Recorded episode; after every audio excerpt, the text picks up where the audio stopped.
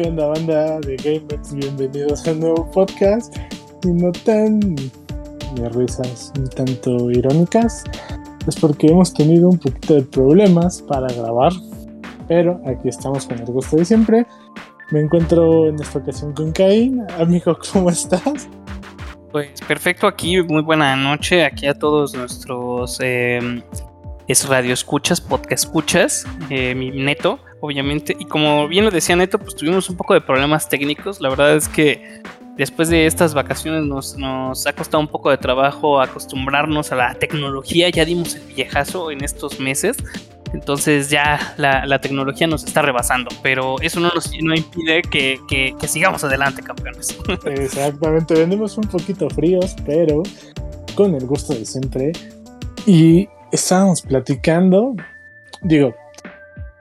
vamos a mencionarles de qué va a ser este podcast. Y sí, amigos, como estábamos Caín y yo, y ha sido costumbre, por lo menos en uno de los podcasts más escuchados de nuestro canal. Y sí, nos vamos a subir al mame de Resident Evil. No lo vamos a abordar tanto con los videojuegos, pero sí con el desastre que ha sido esta nueva serie de Netflix que... Híjole, ¿cómo la describirías, amigo? Mira, amigo, yo creo que uno de los grandes problemas de que tú escojas o que te den derechos de Resident Evil es que es Resident Evil. O sea, la verdad no es fácil aventarte algo que supere o que al menos cumpla con la expectativa de todos esos fans que estamos allá afuera de esta franquicia. Entonces, el gran problema es tratar de cumplir con esa expectativa. Porque lo cierto, y lo comentaba en varios podcasts anteriores, las películas de Resident Evil que fueron, digamos, la saga anterior, cuando las personas lo veían decían, hay gente que yo conozco que dice, me gustó, a mí me gustó porque no conocía los juegos. Porque si tú no conoces la historia de Resident Evil, es una película que es entretenida. Entonces el problema con los fans es que conoces la historia y tú esperas que se haga referencia a esa historia o que se ambiente en ese mundo. Entonces el hecho de que tú partas y que con una idea completamente diferente a lo que es Resident Evil, colgándote del nombre de Resident Evil, es lo que crea el problema. Yo siempre dije que la serie de Milla Jovovich, si en realidad se hubiera llamado Alice, la chica superpoderosa, en realidad no hubiera habido ningún problema. O sea, Resident Evil es una cosa y la chica superpoderosa Alice es otra. Pero la bronca está en el cargarte y en el colgarte de Resident Evil, que es el nombre que pesa y por lo que los fans dicen, órale, lo compro, ¿no? Shut up and take my money. O sea, yo creo que ese es el problema y lo mismo pasó en esta ocasión. Pero antes de que yo haga mis críticas, amigo, ¿tú cuáles son tu gusto que te causó el ver estos 8 episodios de casi una hora diciendo, no mames que estoy viendo Resident Evil? Ya lo platicábamos fuera del podcast. Esta semana es un tanto complicado porque he tenido algunos dolores de cabeza y creo que se generaron por ver esta serie. La verdad, como bien lo mencionas, creo que el hecho de tomar el nombre de una franquicia conocida ya tiene un peso muy grande. Es como hablando de otras cosas, ¿no? Si tomas el nombre de Starbucks, vas a esperar que te vendan un café carísimo, ¿no? Que no a toda la gente le gusta, pero... Así de, güey, te doy el mejor café por 10 varos. No, güey, si no me lo vendes en 80 varos no lo quiero, güey. Exactamente, llámame tan estúpido, pero quiero mi café de 80 pesos. Entonces algo similar me pasó con Resident Evil porque ya lo hablamos en el podcast anterior. Amo esta franquicia, la he disfrutado desde muy pequeño. En mi canal secundario he colocado ahí temas que tienen que ver con la misma.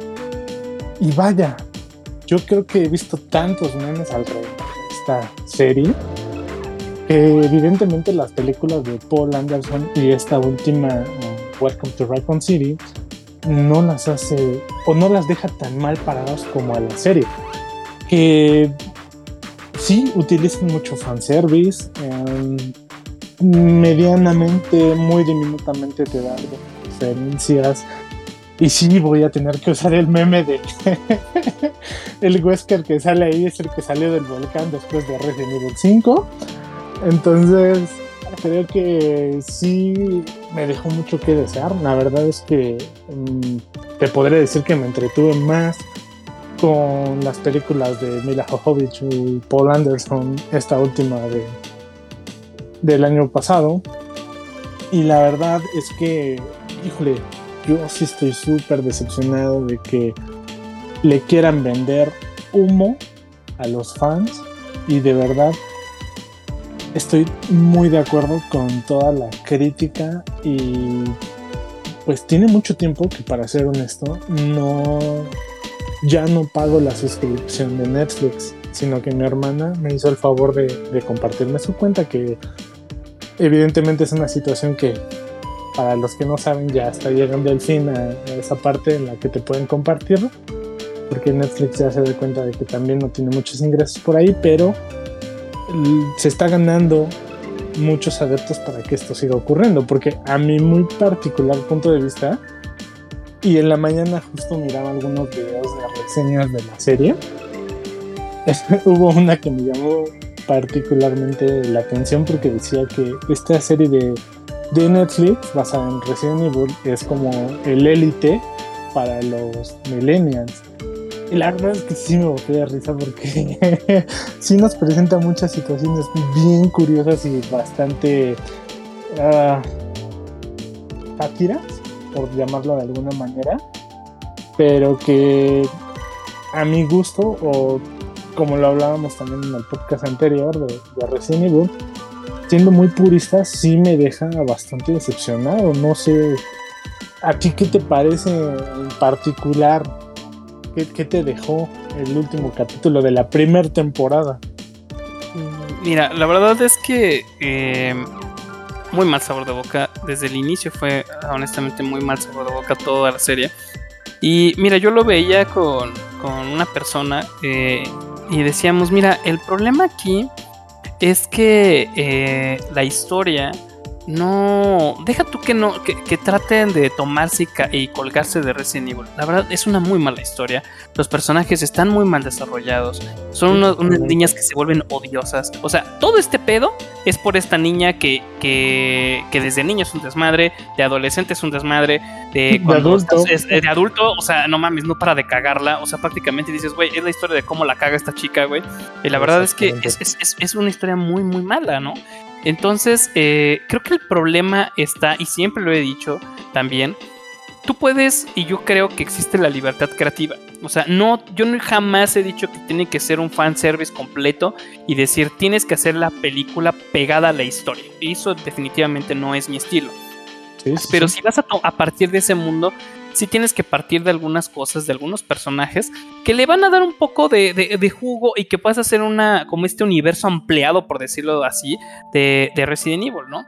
Creo que la serie de 2002, ¿no? Que continuó con todas las de Milla Jovovich, en realidad, pues medio no lo hizo, porque sí creo que era una historia que si le ponías Resident o no, vendía, ¿no? O sea, porque lo que sea de cada quien vendía. Y por eso sacaron tantas películas, ¿no?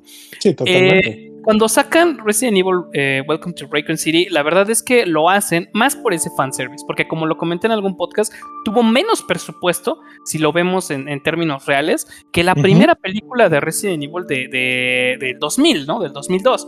Entonces, realmente le estaban apostando más a, bueno, ahí hazles como algo a los fans y ya estuvo. Y tan es así que se vio la premura de querer mezclar las historias de dos arcos, que para mí es Resident Evil 0 y 1 y Resident Evil 2 y 3. Yo creo que esa película del año pasado, Welcome to Raccoon City, no es mala. O sea, en realidad, si lo hubieran separado y decir, ¿sabes qué? Vamos a hacer una película del 0 y del 1 y una del 2 y del 3, no hubiera sido mala película. Creo que el problema estuvo en querer juntar todo de algo que hay una diferencia de, me parece que en la historia del juego, aproximadamente 3 meses entre el incidente de las montañas y lo que pasa en Raccoon City, es una diferencia más o menos de 3 meses. Aquí lo hacen en una noche.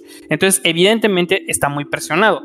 Y eso, pues, creo que le pegó mucho. Lo otro fue que todo el mundo se quejó, o mucha gente se quejó, de la actuación y del papel en general de Leon Scott Kennedy, ¿no?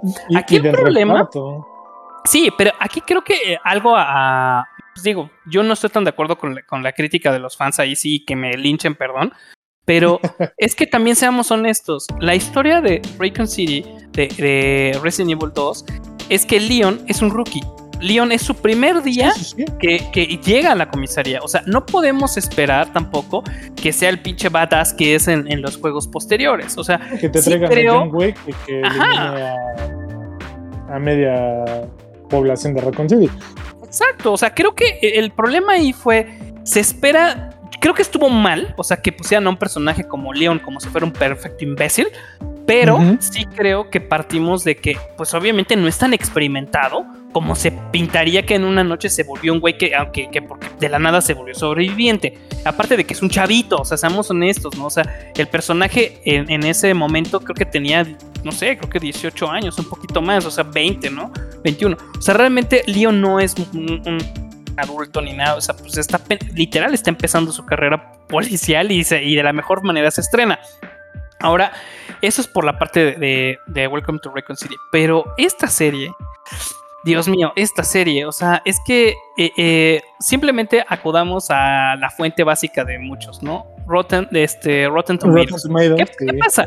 La crítica le da una calificación a la serie mayor que la primera película de Milla Jovovich o que la película de Welcome to Raccoon City. O sea, actualmente, el día de hoy que estamos grabando en julio, aproximadamente hay un 52% como la calificación de la crítica, pero de la audiencia tiene un 26%. En cambio, si nos vamos, por ejemplo, a Milla Jovovich, la 2002, la crítica le dio 36, pero la audiencia le dio 67. En tanto que Welcome to Raccoon City, la audiencia le dio 65 y la crítica le dio 30. O sea, sí la está calificando mejor. ¿Por qué la está calificando mejor? O sea, la verdad ahí es donde entra mi gran pregunta. ¿Están comprados? ¿Les dio Netflix una lana? O sea, la verdad es que, perdón, pero es que es insostenible. O sea, es una historia tan mala de principio a fin que dices, es que los personajes, en lugar de empatizar con ellos y decir, wow, o sea, dices, puta, güey, ya cállate, o sea, deja de cagarla, por favor. Es una sucesión de hechos, de pésimas decisiones que no llevan a ningún lugar y sin sentido, que dices, por favor, o sea, de verdad, es que es tan mala.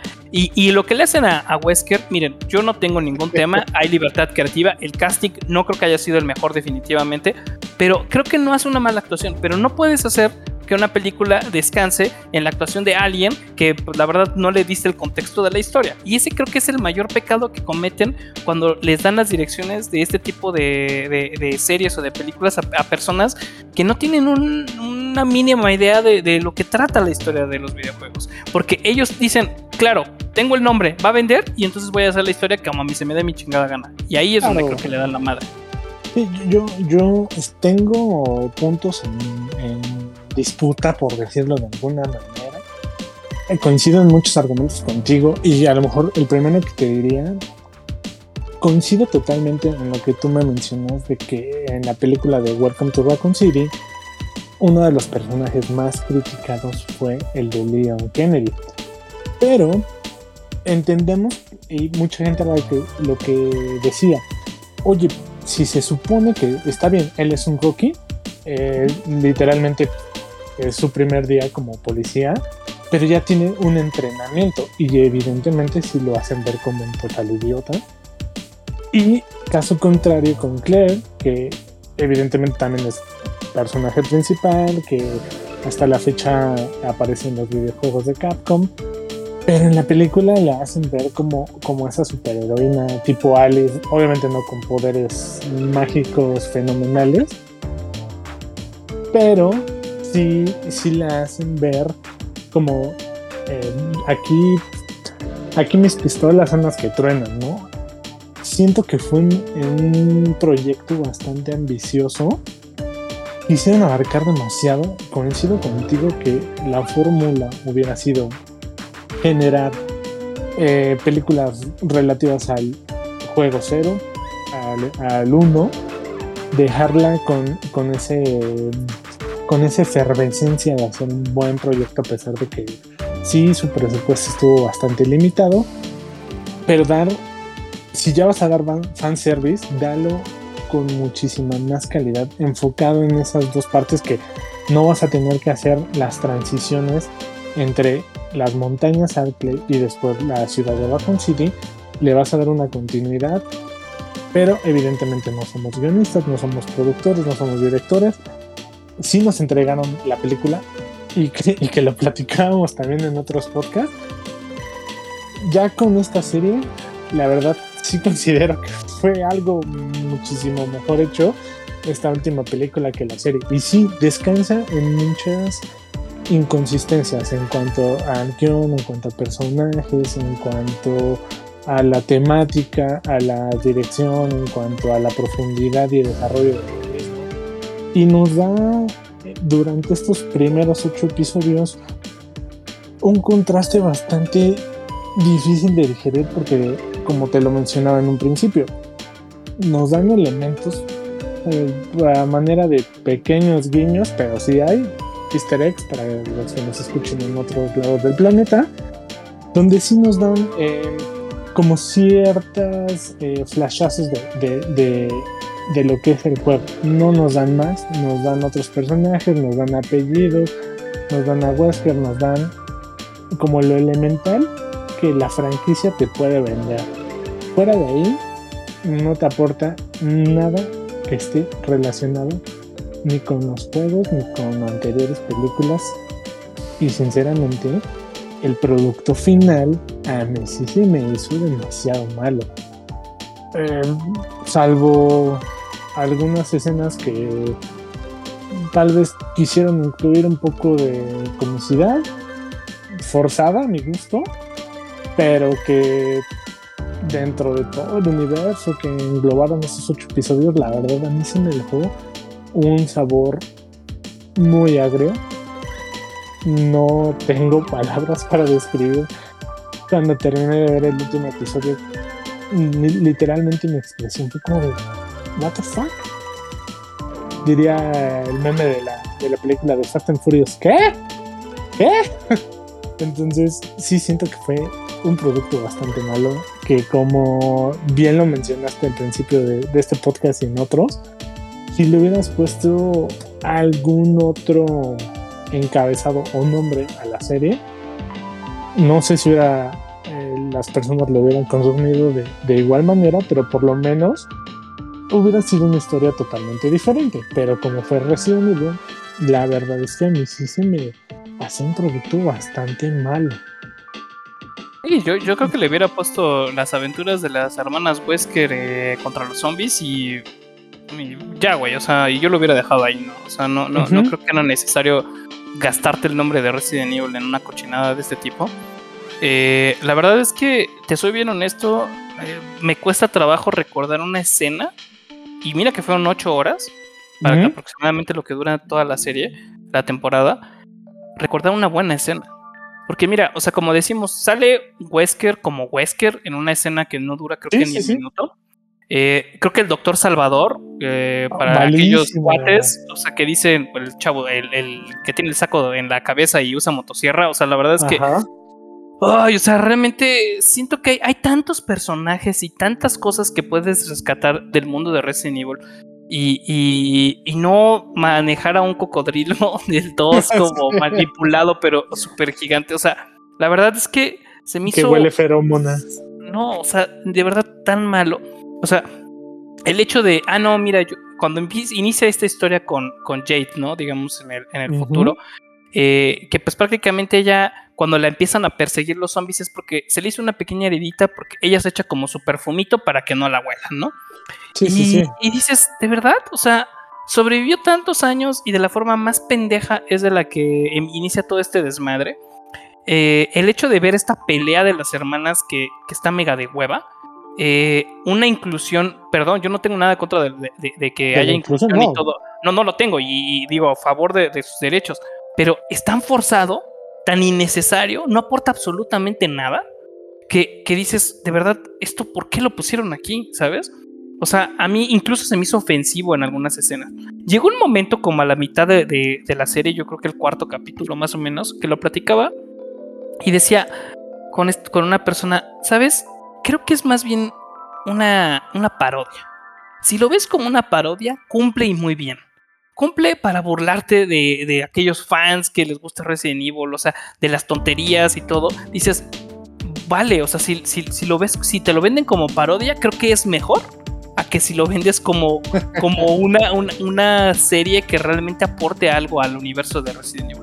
O sea, yo lo empecé a ver a partir del cuarto capítulo y ya me daba risa. O sea, ya decía, sí. Wow, o sea, sí está cagado y mira qué estupidez se les ocurrió ahora y todo. Mamada. Ahora es por qué van a salir. Claro, entonces eso me ayudó a sobrellevarla. Si no hubiera cambiado el chip para decir, ¿sabes qué? Esto es una parodia, no la veas como algo que te emputa cada segundo. En realidad creo que eso fue lo que me ayudó a terminarla. Y digo, es triste porque la razón de por qué terminé de verla es porque soy un fan y por eso terminé de verla, no porque me haya gustado el producto. O sea, yo creo que si hubiese sido cualquier otra serie, creo que hubiera dejado de verla antes, porque no se merecía esas 8 horas que le invertí, que pude haber hecho cualquier otra cosa. O sea, pude haberme puesto a jugar un Zelda o ponerme a jugar juegos que no he terminado. Los propios Resident Evil. Le di el tiempo, o sea, es lo que siempre hemos dicho en estos podcasts, ¿no? La gente ya de nuestra edad a veces nos cuesta un poco de trabajo encontrar el tiempo para poder jugar, seguir jugando y seguir siendo gamer, poder hacer estos podcasts, y decides meterle tantas horas a un producto tan malo que si dices, me dejas a deber y un chingo. Totalmente, sí, para mí fue ese punto de partida en el que, te lo juro que a mí me pasó lo mismo. Con cada episodio yo decía, es que, pero qué mierda están haciendo, están destruyendo la franquicia, esto no es así. O sea, ni siquiera la historia tenía nada que ver, o sea, todo fue forzado. De verdad, amigos, para quienes nos escuchen, yo no tengo, como Caín, no tengo ningún tema con que haya inclusión, y para esto me remito, no sé si ya viste los anuncios que han hecho ahora para Marvel, en donde en sus próximos lanzamientos, claro que hay inclusión, se ha hablado de eso.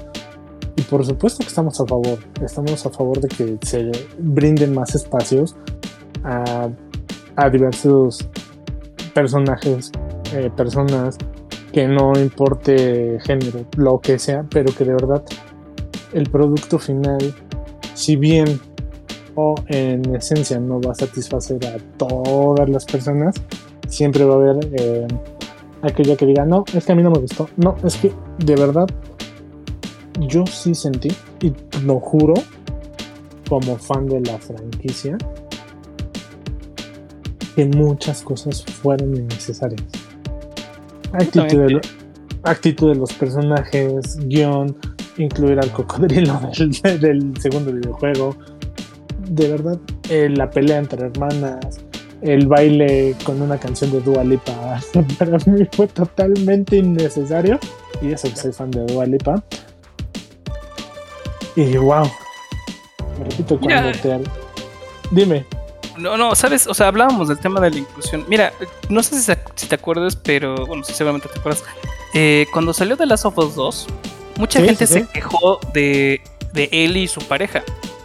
Yo no me quejé en absoluto. ¿Y sabes por qué? Porque The Last of Us 1, en el DLC, se ve que Ellie es lesbiana, ¿no? Sí, totalmente. O tiene esas tendencias. Y te lo deja claro, ¿no? O sea, de una forma muy inocente todavía, porque Ellie era pues muy pequeña. Muy pequeña, pero te das cuenta que es lesbiana y no hay ningún problema. De hecho, a mí me sorprendió mucho cuando empecé a ver la crítica de muchos pseudofans que le estaban tirando a The Last of Us 2, porque decían, es que Ellie, mira cómo la ponen. Güey, es lesbiana. O sea, no sé si no jugaste el 1 o creíste que eras fan y no tenías ni puta idea, pero era lesbiana. ¿Y sabes qué? Eso sí sirve en la historia, porque tiene una relación que ella en The Last of Us deja a Dina por la venganza. O sea, es un tema muy fuerte, que yo siempre dije que The Last of Us sí es un muy buen juego, sí es un juego que lleva el tema de la venganza y de este tema de sentimiento, y cumple perfectamente con ese odio que tienes cuando matan a Joel, y que todo el tema que tienes con Abby, y cuando juegas con Abby ves el otro lado de la moneda. Yo creo que es un juego que se logra muy bien, a pesar de que mucha gente diga lo contrario. Sí, pero ahí, mi punto aquí es, ahí había inclusión, no era forzada, y sí aportaba la historia. Pero aquí nos damos cuenta que hay un buen guionista. Exacto, o sea, aquí no hay nada de eso. O sea, es completamente innecesario. O sea, las hermanas Wesker funcionan pésimo. De verdad. ¿Sí? O sea, dices, ¿cómo es posible que esta Jade y Billy tienen esta relación tan como de cariño, odio, y luego no sabes ni por qué, pero terminan poniéndose el pie y se quieren acabar entre ellas y representan los dos bandos, pero ellas mismas originaron todo? Porque es la verdad. O sea, Jade es el peor personaje de esta serie. O sea, no es totalmente Wesker, no son los demás. Porque mucho tema del Wesker puede ser el tema de la crítica hacia el casting. Y es mucho mame, pero yo no me voy a ir con eso, porque creo que el color de piel no tiene nada que ver. O sea, puedes hacer muy buen trabajo, lo puedes poner como quieras. Se me hace injustificado, honestamente, las críticas de que se parece a Blade. O sea, lo siento, pero el color y ese tipo de cosas no tiene nada que ver. Pero lo que sí critico es el hecho de que Jade es un pésimo personaje. O sea, sí, no, todo se ocasiona por malas decisiones de esta niña, que es caprichosa y que no madura. O sea, porque estás hablando de que son dos niñas adolescentes que luego, ya cuando son adultas, no dejan de hacer estupideces. Sí, totalmente. O sea, desde niñas no tenían control. Y se va reflejando con el causa-efecto. Y lo cual en la parte que para la gente que no la ha visto, se divide en un antes y un después. Y ese efecto se va mostrando en esa segunda parte. Entonces, yo sí considero que sí hay inclusión, que se va llevando muy bien, que va tomando matices bastante agradables. Que, como bien lo dices, ¿no? El caso de The Last of Us 2, sí considero que también es muy buen juego. Lo supieron llevar bastante bien. La gente que sí se sorprendió con el tema de Ellie, como de, a ver, güey, desde el final DLC, o sea, te están dando señales gigantescas de que este pedo va a pasar. Así que, güey, date cuenta, ¿no? Entonces, exacto. Aquí, propiamente, el tema del que estamos hablando hoy, sí se me hizo bastante complicado porque... si la película se llamara La consecuencia de los actos de Jade, te lo juro que te la compro. Y yo sí diría, no manches, si la neta tienes muy mala suerte, no supiste tomar decisiones correctas y aquí tienes las consecuencias de todo ello. Y ahora el tema de la pelea con la hermana, o sea, híjole, error tras error, agujeros de guión bastante profundos que no sabes ni en qué momento está pasando. Hay cosas que no te quedan claras, es como que recapacitas y tienes que leer, tienes que buscar, y cuando una serie, película te da elementos para que en otras partes empieces a buscar, desde ahí la fórmula ya no está funcionando bien. Y no lo sé, o sea, la verdad es que a mi parecer no hubo nada de terror, no hubo nada de Resident Evil, no hubo nada de nada, o sea, de verdad. Salvo un perro zombie. Un perro zombie, un cocodrilo, unas imágenes pincherísimas de un Tyrant que anda por ahí. O sea, sí. La verdad es que, insisto, está tan mal logrado. O sea, es una historia donde Billy, la verdad es que no es un personaje que aporte mucho. Todo esto se centra prácticamente en Jade. Y aparte, la pelea contra los zombies de Billy con drones, o sea, de verdad es una escena basurísima, innecesaria, o sea, pues súper basura. O sea, dices, ¿cómo es eso posible? O sea, el hecho de que no explican, obviamente se supone que lo van a explicar si es que hay secuela de esta cosa. Porque bueno, la idea es que haya, ¿no? O sea, creo que eso es lo que tratan de vender al final de esta temporada, pero la hija de Jade es controladora zombie. O sea, eso, desde mi punto de vista, fue... A ver, ¿ya le quieres meter a Alice aquí? ¿O qué pedo? O sea, sí. Yo dije, no, güey. O sea, de verdad, perdió el camino. Nunca tuvo camino. No puedo decir que lo perdió porque nunca lo tuvo. O sea, de verdad, no sé en qué estaban pensando cuando aprobaron esto. Y de verdad, mi crítica es... Netflix, ¿qué onda? O sea, te dan los derechos, supervisas la chamba. O sea, de verdad, ¿alguien se toma el tiempo de decir, oye, esto es un buen producto? Esto es algo que realmente le interesa a la gente que... Insisto, más allá de los fans. O sea, más allá de los fans. O sea, sí, de verdad, de ¿hay alguien allá afuera que diga, ¿de verdad es buena? Porque yo veo un 50 y tantos por ciento, les decía, ¿no? 52% en Rotten Tomatoes que dice la crítica que es bueno. La audiencia no le gustó. Y lo siento, pero muchas veces la crítica puede tener una postura muy diferente a la audiencia, pero lo que vende es la audiencia. Y si la audiencia la está reprobando con un 26%, es que sí hay un problema y es un problema real. Pero ¿sabes qué es lo más curioso? Que yo también no entiendo esta parte, porque ya...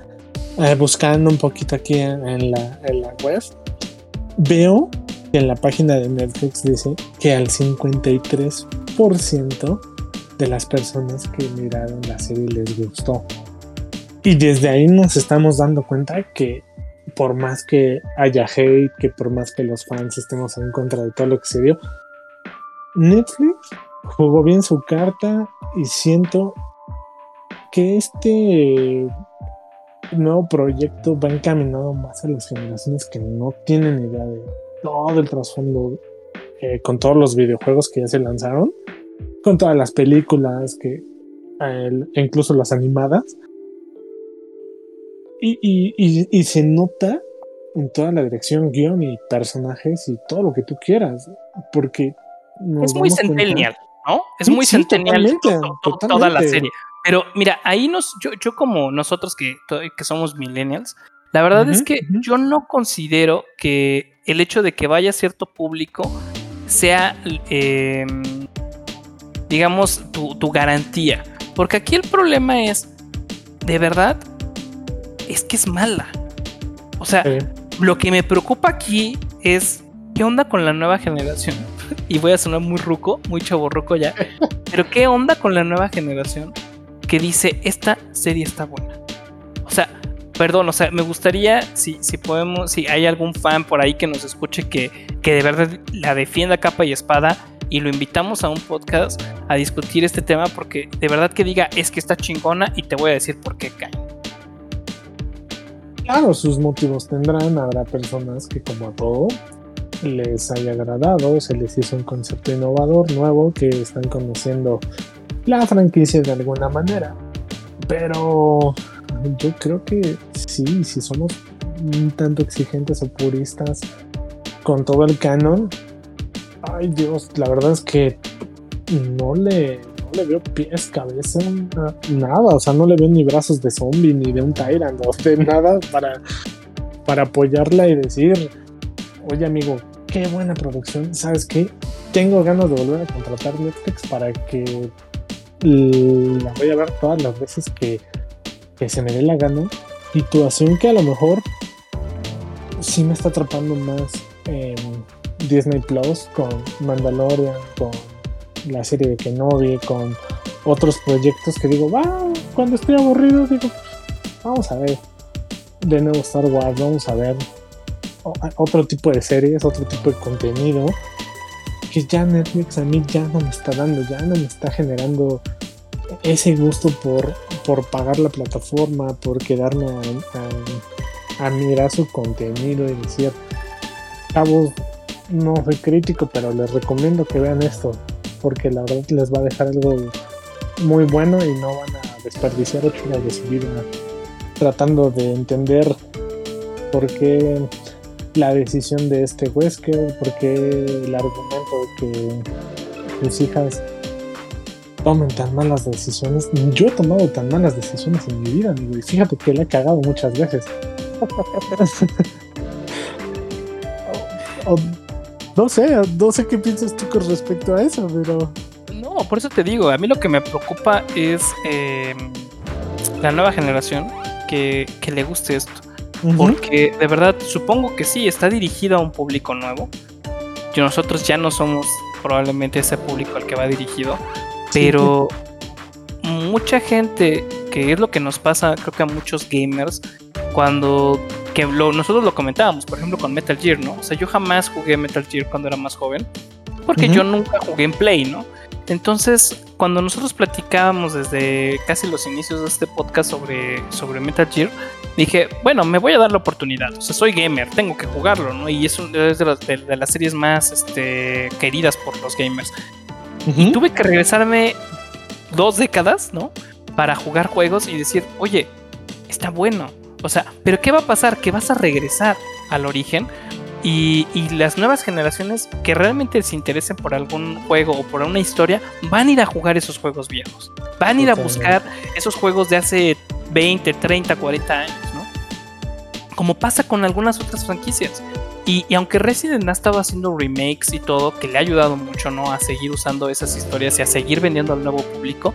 Esos nuevos personas que, bueno, los centennials que a los que va dirigido esta serie, es gente que está jugando los remakes de Resident Evil. Está jugando el remake del 2, está jugando el remake del 3, va a jugar el remake del 4. Entonces, es gente que hasta cierto punto también va a decir, oye, exacto. Y cuando jugó Village, si no había jugado ningún otro Resident antes, dijo, oye, esto me gusta, voy a ir a jugar los anteriores. Y coincide que están los remakes. Entonces, es gente que va a conocer la historia o que ya la conoce, y le llegas con este producto nada más porque son centennials, lo tienes que hacer de tal manera. Yo no creo que sea el approach correcto. Sí, yo no creo que sea el correcto. Que Capcom en particular ya se pronunció y dijo, a ver, para mis amigos chavorrucos, miembros del Consejo de Honor, está el canon clásico, y para mis niños nuevos les estoy aventando 0, 1, 2, 3 remake, el próximo remake del 4. No sé qué tan bien va a ir, ¿no? Espero que no la vayan a cagar con el Doctor Salvador, porque es que, o sea, al final Capcom, si bien hace los remakes, parte sobre la misma base. O sea, puedes eliminar ciertas escenas, ciertos escenarios, pero no puedes cambiar la historia. Sí, que para mí la cambiaron radicalmente con el 3, pero la verdad es que sí lo compré, sí lo juego, sí me ha dado horas de diversión, la neta, para qué lo voy a negar, pero yo sí amo mucho el videojuego clásico, sí, totalmente, pero no se me hace en esencia un mal juego el remake. Odié ese nuevo Nemesis, para ser honesto, pero es lo que hay. A mí, fíjate que a mí no me desagradó. Lo único que sí me decepcionó un tanto del 3, del remake, fue que el 3 original, en su limitación, trató de darte estas elecciones para poder no seguir un camino lineal del juego, ¿sabes? Y creo que es algo que logró y le costó, y estamos hablando de un juego de hace más de 20 años. Sí, totalmente. Y el Resident Remake es un juego que es lineal. Es muy lineal. Uh-huh. Entonces es triste porque, por ejemplo, cuando tú juegas los Zeldas, y digo, perdón que lo compare así, pero tú juegas los Zeldas anteriores, los viejitos, trataron siempre de no ser tan lineales. Y bueno, Breath of the Wild ni se diga, o sea, completamente lineal no es, ¿no? O sea, realmente creo que te da una gran oportunidad de explorar y de andar por todos lados. Y eso es lo que creo que ha tratado de hacer en general los juegos, tratar de ampliar las posibilidades, los escenarios, de tal manera que el jugador de verdad se sienta que está ahí, no que te limitan a seguir un caminito como en Mario Bros, que es 2D y que sabes que es para adelante y ya. Sí, o sea, sí. Eso es a lo que van los juegos, a la inmersión. Exacto, es la inmersión. Y lamentablemente el remake del 3 no lo hizo. Digo, tampoco es que el 2 lo haya hecho, ¿no? Pero es que en el 3 aparte lo limitaron más. Y cuando lo comparas con el 3 original, que aunque si bien es cierto, también era limitada las opciones, pero tenías unas elecciones. Y eso es algo que le dieron en la madre. Aparte, yo creo que lo que caracterizaba las primeras entregas, me refiero a las originales, es que a pesar de que en esencia sí eran escenarios pequeños, lo que les daba mucho plus era el backtracking y la rejugabilidad, de la que ya me han dicho, ¿qué pedo, Neto? Tú siempre hablas de rejugabilidad. Sí, señores, pues era lo que te dejaba disfrutar un videojuego. Es esencial. Sí, totalmente, o sea, ahorita estamos en una época en la que la mayoría de las cosas son desechables, las utilizas 1 o 2 veces por mucho y ya no lo vuelves a jugar, y te lo puedo asegurar porque hay chicos en mi trabajo que me dicen, oye, neta, ¿le dedicas tanto tiempo a Resident Evil? Y yo, claro, porque son de los juegos que más me gustan. Y eso es algo que te aportaban mucho ese tipo de juegos. Y que ahora siento que ya no es tanto de esa manera. Sí, mira, o sea, creo que cuando somos jóvenes y tenemos más tiempo, es de las cosas que más disfrutas. Porque justamente quieres volver a jugar una y otra vez, ¿no? Estos niños, los niños aprendemos, aprendimos cuando éramos niños y seguimos aprendiendo porque somos niños, con la repetición. Entonces, cuando estás repitiendo una y otra vez, pues hasta más cariño le agarras al juego, ¿no? Sí, pero actualmente ya es tan fácil, tantos juegos, tanta variedad, que la gente ya es como, sí, otra historia, o sea, sí, otra chingadera, o sea, y la verdad es que tú como desarrollador de videojuegos, yo creo que debes de decir, güey, yo quiero crear un producto de calidad que tenga detalles tan cagados que solamente la gente que realmente se sienta apasionada jugando esto se va a dar cuenta. Por eso hay juegos, y hay varios ejemplos de ellos, de juegos que se descubren detalles 20 años después. Total, y los mismos Zelda. ¿Cómo se tardó tanto la gente en descubrir algo? Porque hubo detrás de cada videojugador que está apasionado por un juego, ¿qué crees? Hay un chingo de gente desarrollando que no ve a sus familias y todo por estar trabajando en un proyecto que es su pasión lo que están haciendo muchos de ellos. Y te dejan ahí escondidas algunas cosas y tal vez nadie lo ve. Pero va a haber una o dos personas que van a decir, verga, güey. Y cuando lo hace público, toda la comunidad decimos, no mames, qué chido, güey. O sea, de verdad, que no mueran ese tipo de detalles todavía. Sí, casos como en Zelda, casos como en el propio Resident 4, uh-huh, donde uno de los detalles ocultos que mucho tiempo descubrieron mucho tiempo después fue en la parte del castillo, sniper, ir a cierta zona y encuentras la silueta de uno de los desarrolladores, o eso se cree. Y son cosas que te dejan como esa curiosidad, o sea, juegos como Grand Theft Auto, no sé, incluso los propios juegos de Mario, ¿no? O sea, que los clásicos te dejan 20 años después, un güey lo termina en, ¿qué será? 25 minutos o 10, no sé cuánto es el récord, pero o sea, son situaciones que te dan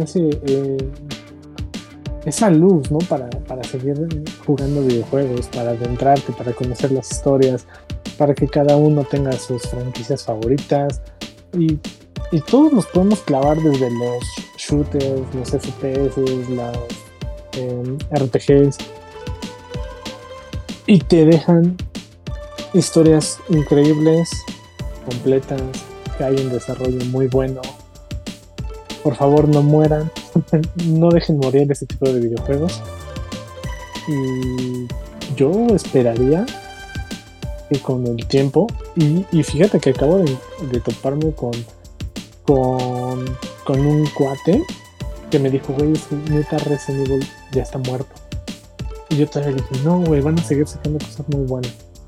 Me dijo, date cuenta que ya todo lo están basando en traer de vuelta aquellos juegos que le dieron esa gloria y no los están haciendo bien.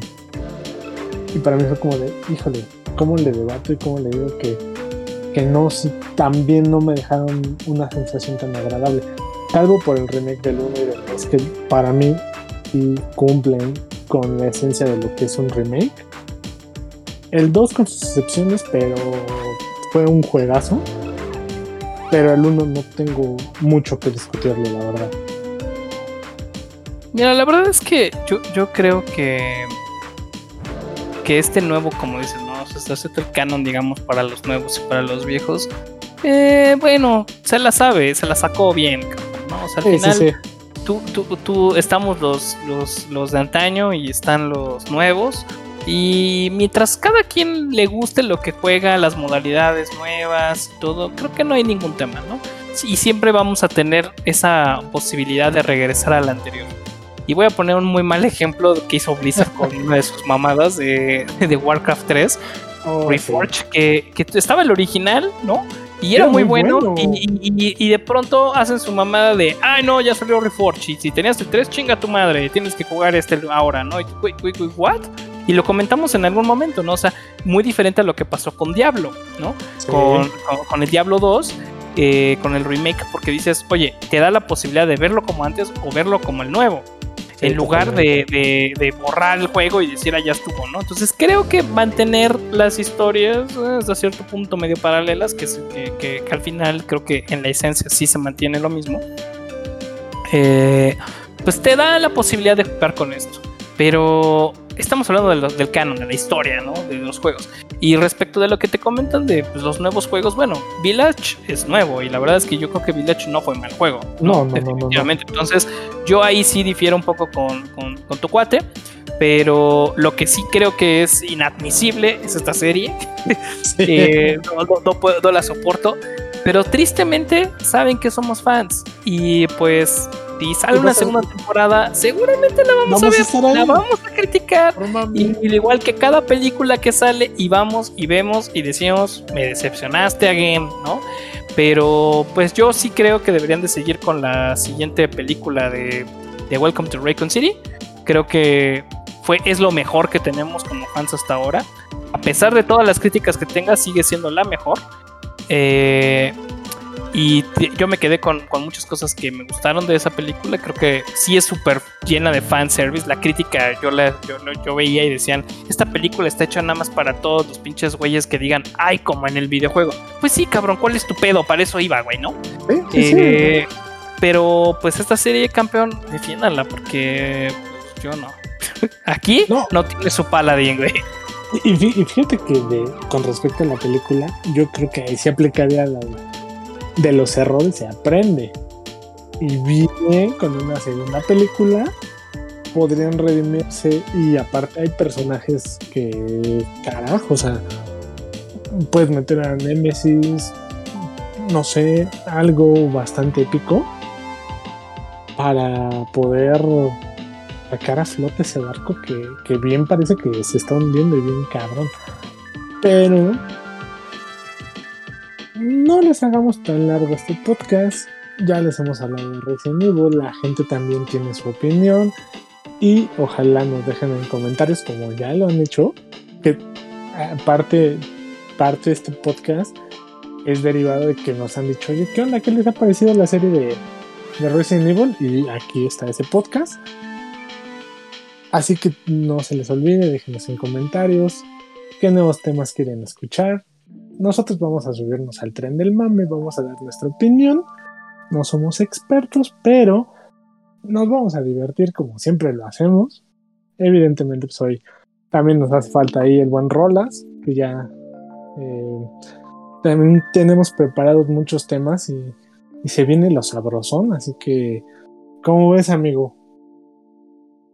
Pues sí, amigos, la verdad es que tuvimos hoy a un soldado que no pudo asistir, tuvo unos videojuegos que terminar para poder nuestras próximas reseñas del futuro, unos animes que chutarse, entonces pues la verdad es que ustedes sigan esperando nuestro contenido, como bien dice nuestro amigo Neto, si no somos expertos, al menos nos la pasamos bien, criticamos chingón, aunque no hagamos nada de eso, pero pues sí somos gamers y eso cuenta y cuenta mucho, como decía por ahí. Entonces, si ya saben qué onda, pues sí estamos rucos y aquí estamos dándole como buenos gamers, campeones. Así que ustedes díganos qué hubieran hecho en nuestra posición, les gusta o no les gusta esta serie, les gustan las películas, son más fans de la vieja escuela como nosotros, o son centennials como bien le hemos referido en este podcast. Pero si te parece bien, amigo, del 1 al 10, ¿cuántas mordidas de zombie le das a esta serie? Ay, yo creo que no estoy seguro ni que llegue a la mordida del zombie, tristemente. Creo que llega un manotazo ahí de uno de los personajes probablemente que desaparecieron y no aparecieron finalmente en los juegos, güey. De esos que eran prototipos que se quedan en los bostezos de los secretos que sacas del juego, pero que nunca viste, güey. Yo creo que era uno de esos, Pero pues Vamos a ponerle una calificación. Sí, se vale, se vale. Yo le voy a poner 3 mordidas. 3 mordidas. Yo le daría 2.5. Uh-huh. 2.5, evidentemente no pasa. Pero no somos los dueños absolutos ni tenemos la opinión máxima. Así que, amigos, déjenos en comentarios, compartan este podcast, háganle llegar a muchísima más gente. Que nos han dicho también que se está notando que el contenido viene más fresco, que hay más interacción. Eso nos gusta que nos dejen todos sus comentarios. Nosotros vamos a seguir haciendo lo que nos divierte. Pues, ¿qué te parece, amigos, si cerramos el podcast de esta ocasión? De acuerdo, amigos. La verdad es que comenten, síganos y apoyen a GameX. Si no se olviden, nosotros somos el equipo de GameX y estamos en modo on.